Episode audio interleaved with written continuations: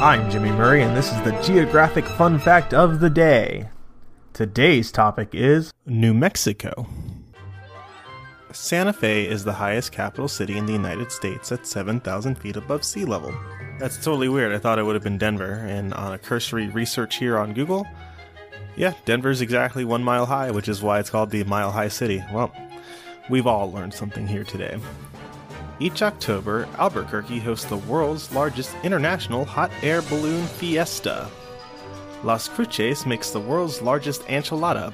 It is in the first weekend of October at the Whole Enchilada Festival. Lakes and rivers make up only two thousandths of a percent of the state's total surface area, the lowest water to land ratio of all 50 states. Most of New Mexico's lakes, therefore, are man made reservoirs. The Rio Grande is Mexico's longest river and runs the entire length of New Mexico. That's pretty cool. White Sands National Monument is a desert, not of sand, but of gleaming white gypsum crystals. Gypsum is a like a really weak type of rock.